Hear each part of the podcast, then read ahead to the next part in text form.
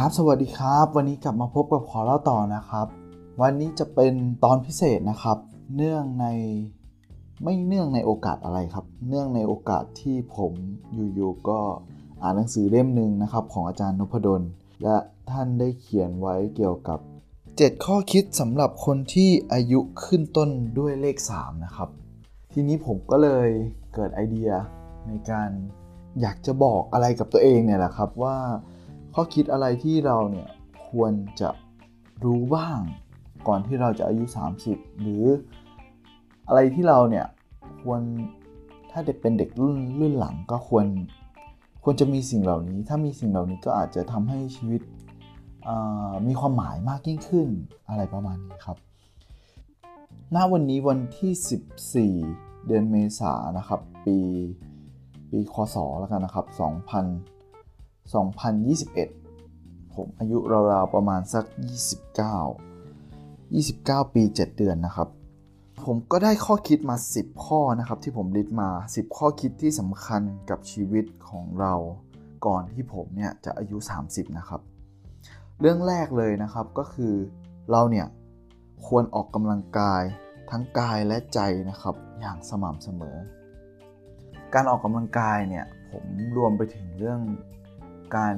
การกินอาหารด้วย แล้วก็การ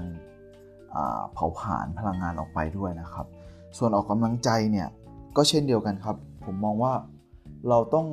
รับข้อมูลหรือความรู้หรือสิ่งที่มันเป็นคุณต่อเรานะครับ มาทุกวันทุกวันนะครับ แล้วก็ส่งออกเนี่ยมันคือการแบบเหมือนส่งต่อหรือส่ง เหมือนส่งความคิดหรือ ได้ถ่ายทอดบางสิ่งบางอย่าง ที่เป็นสิ่งที่ดีออกไปอย่างสม่ำเสมอนะครับ ผมว่าอันนี้คือการออกกำลังใจ ก็คือแต่มีสิ่งหนึ่งที่สำคัญนะครับ ก็อยากฝากไว้ก็คือการการฝึกเจริญสติ สิ่งนี้เนี่ยมันมันทำให้เราเนี่ยมีเขาเรียกมองเห็นสิ่งต่างๆ ที่ค่อนข้างจะละเอียดมากยิ่งขึ้นนะครับ ไม่ใช่แค่มองเห็นแค่ภายนอกละเราจะมองเห็นเข้ามาในตัวตัวของเราเองแหละ การที่เรามองเห็นตัวเราเองมากขึ้นเนี่ยเราก็จะเข้าใจตัวเราเองมากขึ้น เมื่อใดก็ตามเราเข้าใจตัวเราเองมากขึ้น เราก็จะรับฟังผู้อื่นมากขึ้นนะครับ ทีนี้ข้อที่ 2 ข้อคิดข้อที่ 2 ก็คือ อยากให้เวลากับตัวเองนะครับ แล้วก็คนรอบข้างให้มากยิ่งขึ้น การให้เวลากับตัวเองเนี่ยแม้แต่การมองดูตัวเอง คิดถึงตัวเองทำความเข้าใจกับตัวเอง อยู่กับตัวเองให้มากเข้าว่าตัวเองเนี่ยตัวเองกำลังบอกตัวเองว่าอะไร ตัวเองต้องการอะไร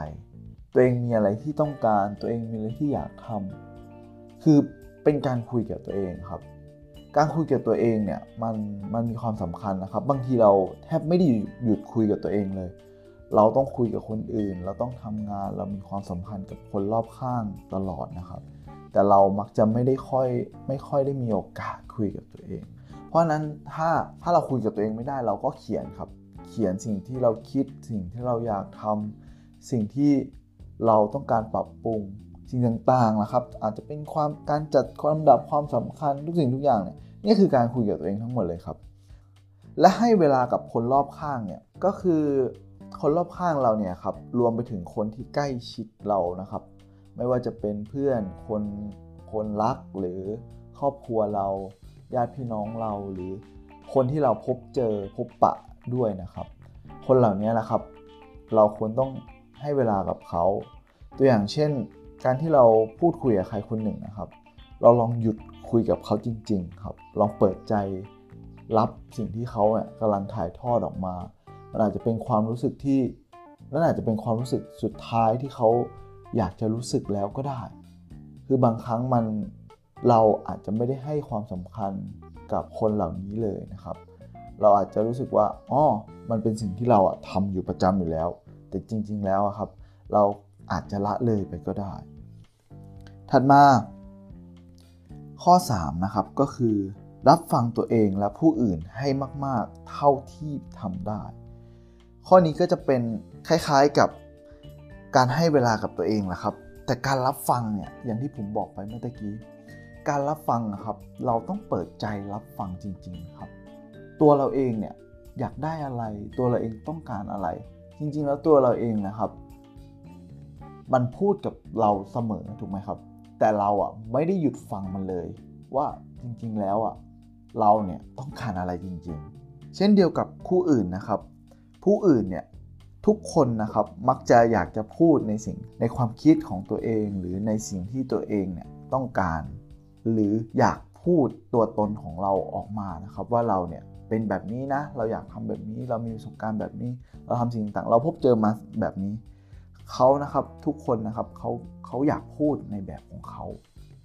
เพราะนั้นการรับฟังผู้อื่น ไม่ว่าจะเป็นคนรอบข้าง เราจะได้เรียนรู้อะไรมากกว่า ที่เรารับฟังตัวเองนะครับ ข้อ 4 นะครับ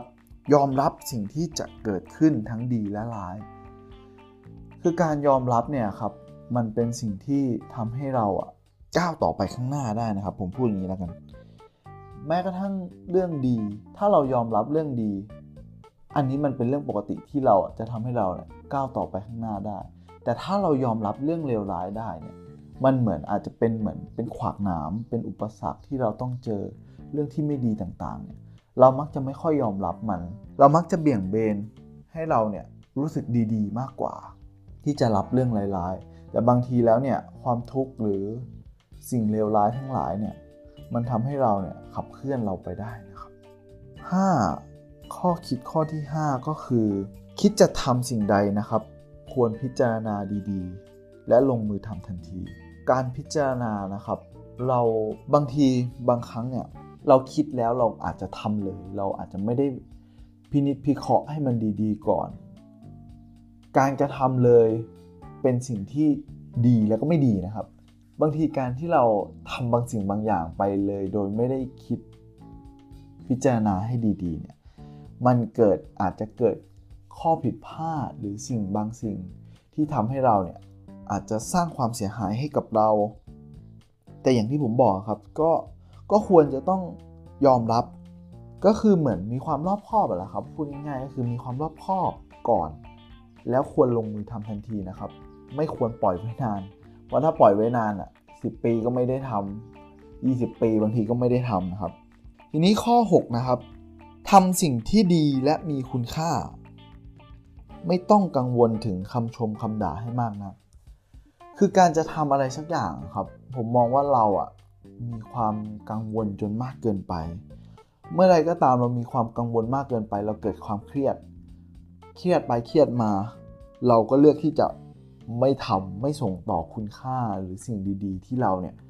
คิดได้เราสร้างสรรค์ได้ กลายเป็นสิ่งเหล่านั้นเนี่ยไม่ได้ส่งต่อไปหาใครเลย กับกลายเป็นอาจจะได้อยู่ในแค่คนรอบข้างหรือเพื่อนหรือคนใกล้ชิด แต่จริง ๆ แล้วคนเราทุกคนหรือทุกสิ่งทุกอย่างนะครับ มีคุณค่าหมด แต่ใครจะไปเห็นคุณค่าของสิ่งเหล่านั้นนะครับ เพราะนั้นเมื่อใดก็ตามเราคิดว่ามันเป็นสิ่งที่ดี สิ่งที่มีคุณค่าแล้วครับ เราลงมือทำทันทีเนี่ยเราก็ส่งต่อคุณค่าเหล่านั้นนะครับ ให้กับผู้อื่นไม่ต้องไปกังวลถึงคำชมหรือคำด่าให้มากนะเพราะว่าคำเหล่านี้ครับมันก็ถ้าเป็นคำด่าเป็นเหมือนเป็นเหมือนคำแนะนำของมุมมองของคนคนหนึ่งนะครับ ก็ทำให้เราเนี่ย เติบโตมากขึ้นทำให้เราเอามาปรับปรุงได้ แต่ถ้าเป็นคำชมเนี่ยเราก็ไม่ต้องไปดีใจอะไรมาก ก็คำชมเนี่ยมันมีอยู่เยอะ แต่คำด่าเนี่ยมันมีอยู่น้อยครับ ก็เป็นคำชมคำชมมันก็เป็นเหมือนกำลังใจที่หล่อเลี้ยงจิตใจของเรานะครับ ถัดไปนะครับ ข้อคิดข้อที่ 7 ถ้าอยากเจริญก้าวหน้าเนี่ยเข้าถึงธรรมให้เร็วที่สุด เมื่อใดก็ตามที่เราเข้าถึงธรรมะ หรือเข้าถึงธรรมนะครับ เราจะรับฟังสิ่งต่างๆ ได้ค่อนข้างจะละเอียดมากยิ่งขึ้น หรือเข้าใจสิ่งต่างๆเนี่ยได้อย่างลุ่มลึกมากยิ่งขึ้นนะครับ เพราะว่าสิ่งต่างๆ ที่เราพบเจอครับ เรามักจะคิดในชุดความรู้ที่เป็นความคิดเป็นประสบการณ์ของเราที่เราเจอเจอมา แต่มันไม่ใช่มุมมองหรือแง่คิดที่ที่ควรค่าครับ มันอาจจะเป็นความคิดที่แบบลบๆ ความคิดที่แบบคอยจะจ้องขัดแย้ง คอยจะจ้องเอารัดเอาเปรียบ คอยจ้องแข่งแย่งชิงดี แข่งขัน อิจฉาริษยา หรือเป็นเป็นความคิดที่ไม่ดีอะครับ แต่เมื่อใดก็ตามเนี่ยถ้าเราเข้าถึงธรรมนะครับ เราจะมีความคิดที่ลุ่มลึกขึ้น คือกายวาจาใจของเราเนี่ยมันค่อนข้างไปในทางที่ดีขึ้นนะครับ ทีนี้เมื่อสิ่งต่างๆภายในของเรานะครับ สิ่งต่างๆที่มาจากภายในของเราเนี่ย มันดีแล้ว รอบๆข้างหรือภายนอกของเราเนี่ยมันก็จะดีตามไปด้วย สิ่งต่างๆรอบข้างของเราเนี่ยสิ่งเหล่านั้นเนี่ยมันอาจจะไม่ได้ทำให้เราเนี่ยจเจริญก้าวหน้าในด้านความมั่นคงหรือความมั่งคั่ง หรือด้านทรัพย์สินเงินทองอะไรมากมายนะครับ แต่มันจะมีความเจริญก้าวหน้าในด้านของความสงบสุขร่มเย็น ความสุขกายสบายใจ คือจริง ๆ แล้วอะครับ คนเรามันต้องการความสุข ผมไปสัมภาษณ์คนคนเฒ่าคนแก่มานะครับ บางคนเขาก็มองว่าความสุขเนี่ยมันคือการได้สุขกาย สุขใจ ได้อยู่กับครอบครัวได้มีความสัมพันธ์ที่ดี แค่นี้เขาก็มีความสุขแล้ว บางคนมองว่าความสุขเนี่ยต้องมีเงินเยอะๆ ต้องมีมีเงินทอง มีฐานะที่มั่นคง เพื่อจะให้ครอบครัวมีความสุข แต่แล้วอะ เขาอะอาจจะลืมไปว่าจริงๆ แล้วอะการมีเงินทองมากมายเนี่ยมันอาจจะไม่ได้นำพาความสุขมาให้เขาก็ได้ แต่เขาอะเจ็บปวดเขาผ่านความลำบากเจอสิ่งต่างๆ เขาเลยไม่อยากให้ลูกหลานของเขาเนี่ยเป็นอย่างเขาเขาก็เลยมองว่าความสุขเนี่ยคือการมีเงิน มีเงินทองใช้มีแต่จริงๆแล้วมันก็แค่มีเพียงพอกินพอใช้พออยู่ แล้วเราเลือกที่จะ แบ่งปันให้กับผู้อื่นเนี่ยผมว่ามันมันน่าจะดีกว่านะครับ ถัดมานะครับข้อคิดข้อที่8เนี่ยทุกคนล้วนแล้วแต่มีบุญคุณกับเรานะครับ ความกตัญญูเนี่ยจึงเป็นสิ่งที่สำคัญที่สุดนะครับ เราต้องมองอย่างนี้นะครับ สิ่งมีชีวิตบนโลกใบนี้ทั้งหมดเนี่ยล้วนแล้วแต่ให้คุณค่าในแบบของมันนะครับ ไม่ว่าจะเป็นไม่ว่าจะเป็นต้นไม้ ไม่ว่าจะเป็นคน หรือไม่ว่าจะเป็นสัตว์ต่างๆนะครับ สิ่งต่างๆเหล่านี้เขาส่งต่อคุณค่าของตัวเขาหรือให้กับเราเป็นอาหารของเรา พืชผักเขาก็ส่งต่อสารอาหารเหล่านั้นนะให้กับเรา มันเป็นการส่งต่อมาเรื่อยๆเรื่อยๆนะครับเราเองก็เช่นเดียวกันครับ เราเกิดเป็นมนุษย์เนี่ย เราก็ควรส่งต่อ อาจจะเป็นคุณค่าทางจิตใจ ให้กับใครคนหนึ่งหรือกำลังใจ เพราะคนเรานะครับ ต้องการกำลังใจมากที่สุดนะครับ คนเราไม่ได้ต้องการสิ่งของเงินทองอะไรมากมายนะครับ คนเราต้องการความรัก ความใส่ใจ การดูแลเอาใจใส่ เล็กๆน้อยๆไม่ต้องอะไรมากครับ ถ้าเราทำสิ่งเหล่านี้มากเข้ามากเข้า เราก็จะเห็นคุณค่าของคำว่าความกตัญญูมากขึ้นมากขึ้นนะครับ เพราะเราเห็นทุกๆอย่างเนี่ยเป็นสิ่งที่คอยค้ำจุงเรา สิ่งที่คอยช่วยเหลือเราโดยที่เขาอะอาจจะไม่ได้หวังอะไรจากเราเลยก็ได้ ลองมองดูพ่อแม่หรือปู่ย่าเรานะครับเขาเนี่ยมอบความรักอันบริสุทธิ์ให้กับเรา เขาแทบจะไม่หวัง ไม่หวังสิ่งตอบแทนหรือไม่มีเงื่อนไขใด ๆ เลยที่ต้องการจากเรา สิ่งต่างๆ รอบกายของเรานะครับ ก็ให้คุณค่าในแบบของมันเช่นเดียวกันแบบนั้นนะครับ เราเลยอยากไปอยู่กับธรรมชาติ เพราะธรรมชาติไม่ได้เรียกร้องอะไรจากเราครับ แต่ผู้คนนะครับมักจะเรียกร้องอะไรจากเรา เราเลยไม่ค่อยอยากอยู่กับผู้คน หรือไม่ค่อยอยากมีความสัมพันธ์มากเท่าไหร่นะครับ ถัดไปนะครับข้อที่ 9 ก็คือการคิดพิจารณาหรือการคิดทบทวนเนี่ยต่างจากคิดวนไปวนมานะครับ หรือคิดวิตกกังวล ผมเนี่ยก็เคยคิดวนไปวนมา จะทำอะไรทุกอย่างเนี่ยคิดวนไปวนมาอยู่แล้ววิคิดเป็นเป็นวัน เป็นเดือน เป็นปี ปีแล้วปีเล่าก็คิดวนไปวนมา ขณะทุกวันนี้ก็ยังมีอยู่นะครับ ไม่ได้ว่าไม่มีก็ยังมีคิดวิตกกังวล คือคนเรามันเป็นเรื่องปกติครับ ที่ยังมีเรื่องพวกนี้อยู่ แต่เมื่อใดก็ตามถ้าเราขัดเกลาตัวเรามากยิ่งขึ้น เราก็จะคิดวนไปวนมาน้อยลง วิตกกังวลน้อยลง เพราะเราเป็นเช่นนี้น้อยลงไงครับ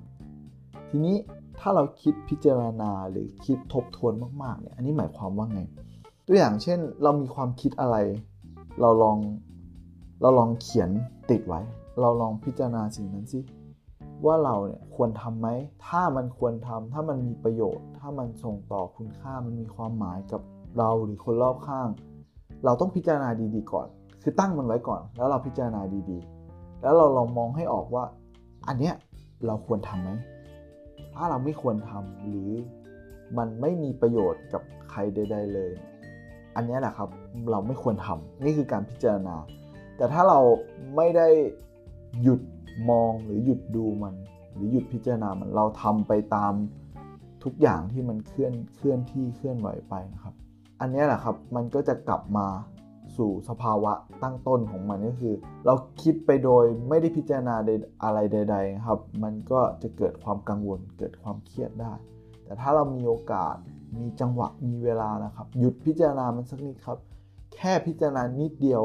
มันก็ได้พิจารณาแล้วครับ และสุดท้ายนะครับ ข้อที่ 10 ก็คือ อยากให้ใช้เวลาเรียนรู้และพัฒนาตนเอง เพื่อแบ่งปันคุณค่าของชีวิตเราให้กับผู้อื่นนะครับ คือการเรียนรู้นะครับไม่ว่าจะเป็นจากประสบการณ์ของตัวเอง หรือจากการอ่านการฟัง หรือแม้แต่ประสบการณ์ของผู้อื่นนะครับสิ่งเหล่านี้นะครับเป็นเป็นเป็นความรู้ที่เรา ควรจะต้องเรียนรู้นะครับ ทั้งกับทั้งจากตัวเองแล้วก็จากผู้อื่นนะครับ ถ้าเรายิ่งเรียนรู้มากเท่าไหร่นะครับ เราก็จะยิ่งเข้าใจสิ่งต่างๆ มากยิ่งขึ้น แล้วเราก็จะเอาสิ่งเหล่านั้นละครับ มาปรับปรุงตัวเองในสิ่งที่มันไม่ดีไม่ควร เอามาพัฒนาตัวเองให้มันดีขึ้น แล้วเมื่อใดก็ตามเราเริ่มตกตะกอนสิ่งเหล่านั้นมากขึ้นมากขึ้น เราค่อยแบ่งปันหรือส่งต่อ คุณค่า หรือมุมมองความคิดของเรา หรือเป็นสิ่งที่ใครคนหนึ่งอาจจะรอคอยสิ่งนั้น เพื่อพลิกชีวิตเขาก็เป็นได้นะครับ คุณค่าของชีวิตเรานะครับ มันมีความหมายมีคุณค่ามาก แต่สิ่งสำคัญคือเราต้องมองให้เห็นคุณค่า หรือความหมายในตัวเราเองก่อนนะครับ เพราะฉะนั้นนะครับ ทั้งหมดทั้งมวลนี้ผมอยากให้เราเนี่ยกลับไปตั้งต้น มองให้ออกก่อนว่าก่อนที่เราจะอายุ 30เนี่ยสิ่งใดล่ะที่เป็นสิ่งที่สำคัญต่อชีวิตเราบ้าง เราลองกลับไปมองมุมมองของตัวเองดูนะครับ ไม่ต้องมามองมุมมองของผมก็ได้ครับ อันนี้มุมมองของผมมันก็ไม่ใช่ไม่ใช่เป็นสิ่งที่ผมทำได้ทั้งหมด แต่คือมันคือสิ่งที่ผมกำลังทำ นี่แหละครับก็คือ 10 ข้อคิดที่สำคัญกับชีวิตของผม ผมก็อยากจะฝากไว้นะครับเพื่อเป็นประโยชน์ต่อใครบางคนหรือต่อคนที่เขาเนี่ยอยากมีชีวิตที่ดีขึ้น ก็ฝากไว้เท่านี้ครับ ในตอนพิเศษของขอเล่าต่อนี้ครับ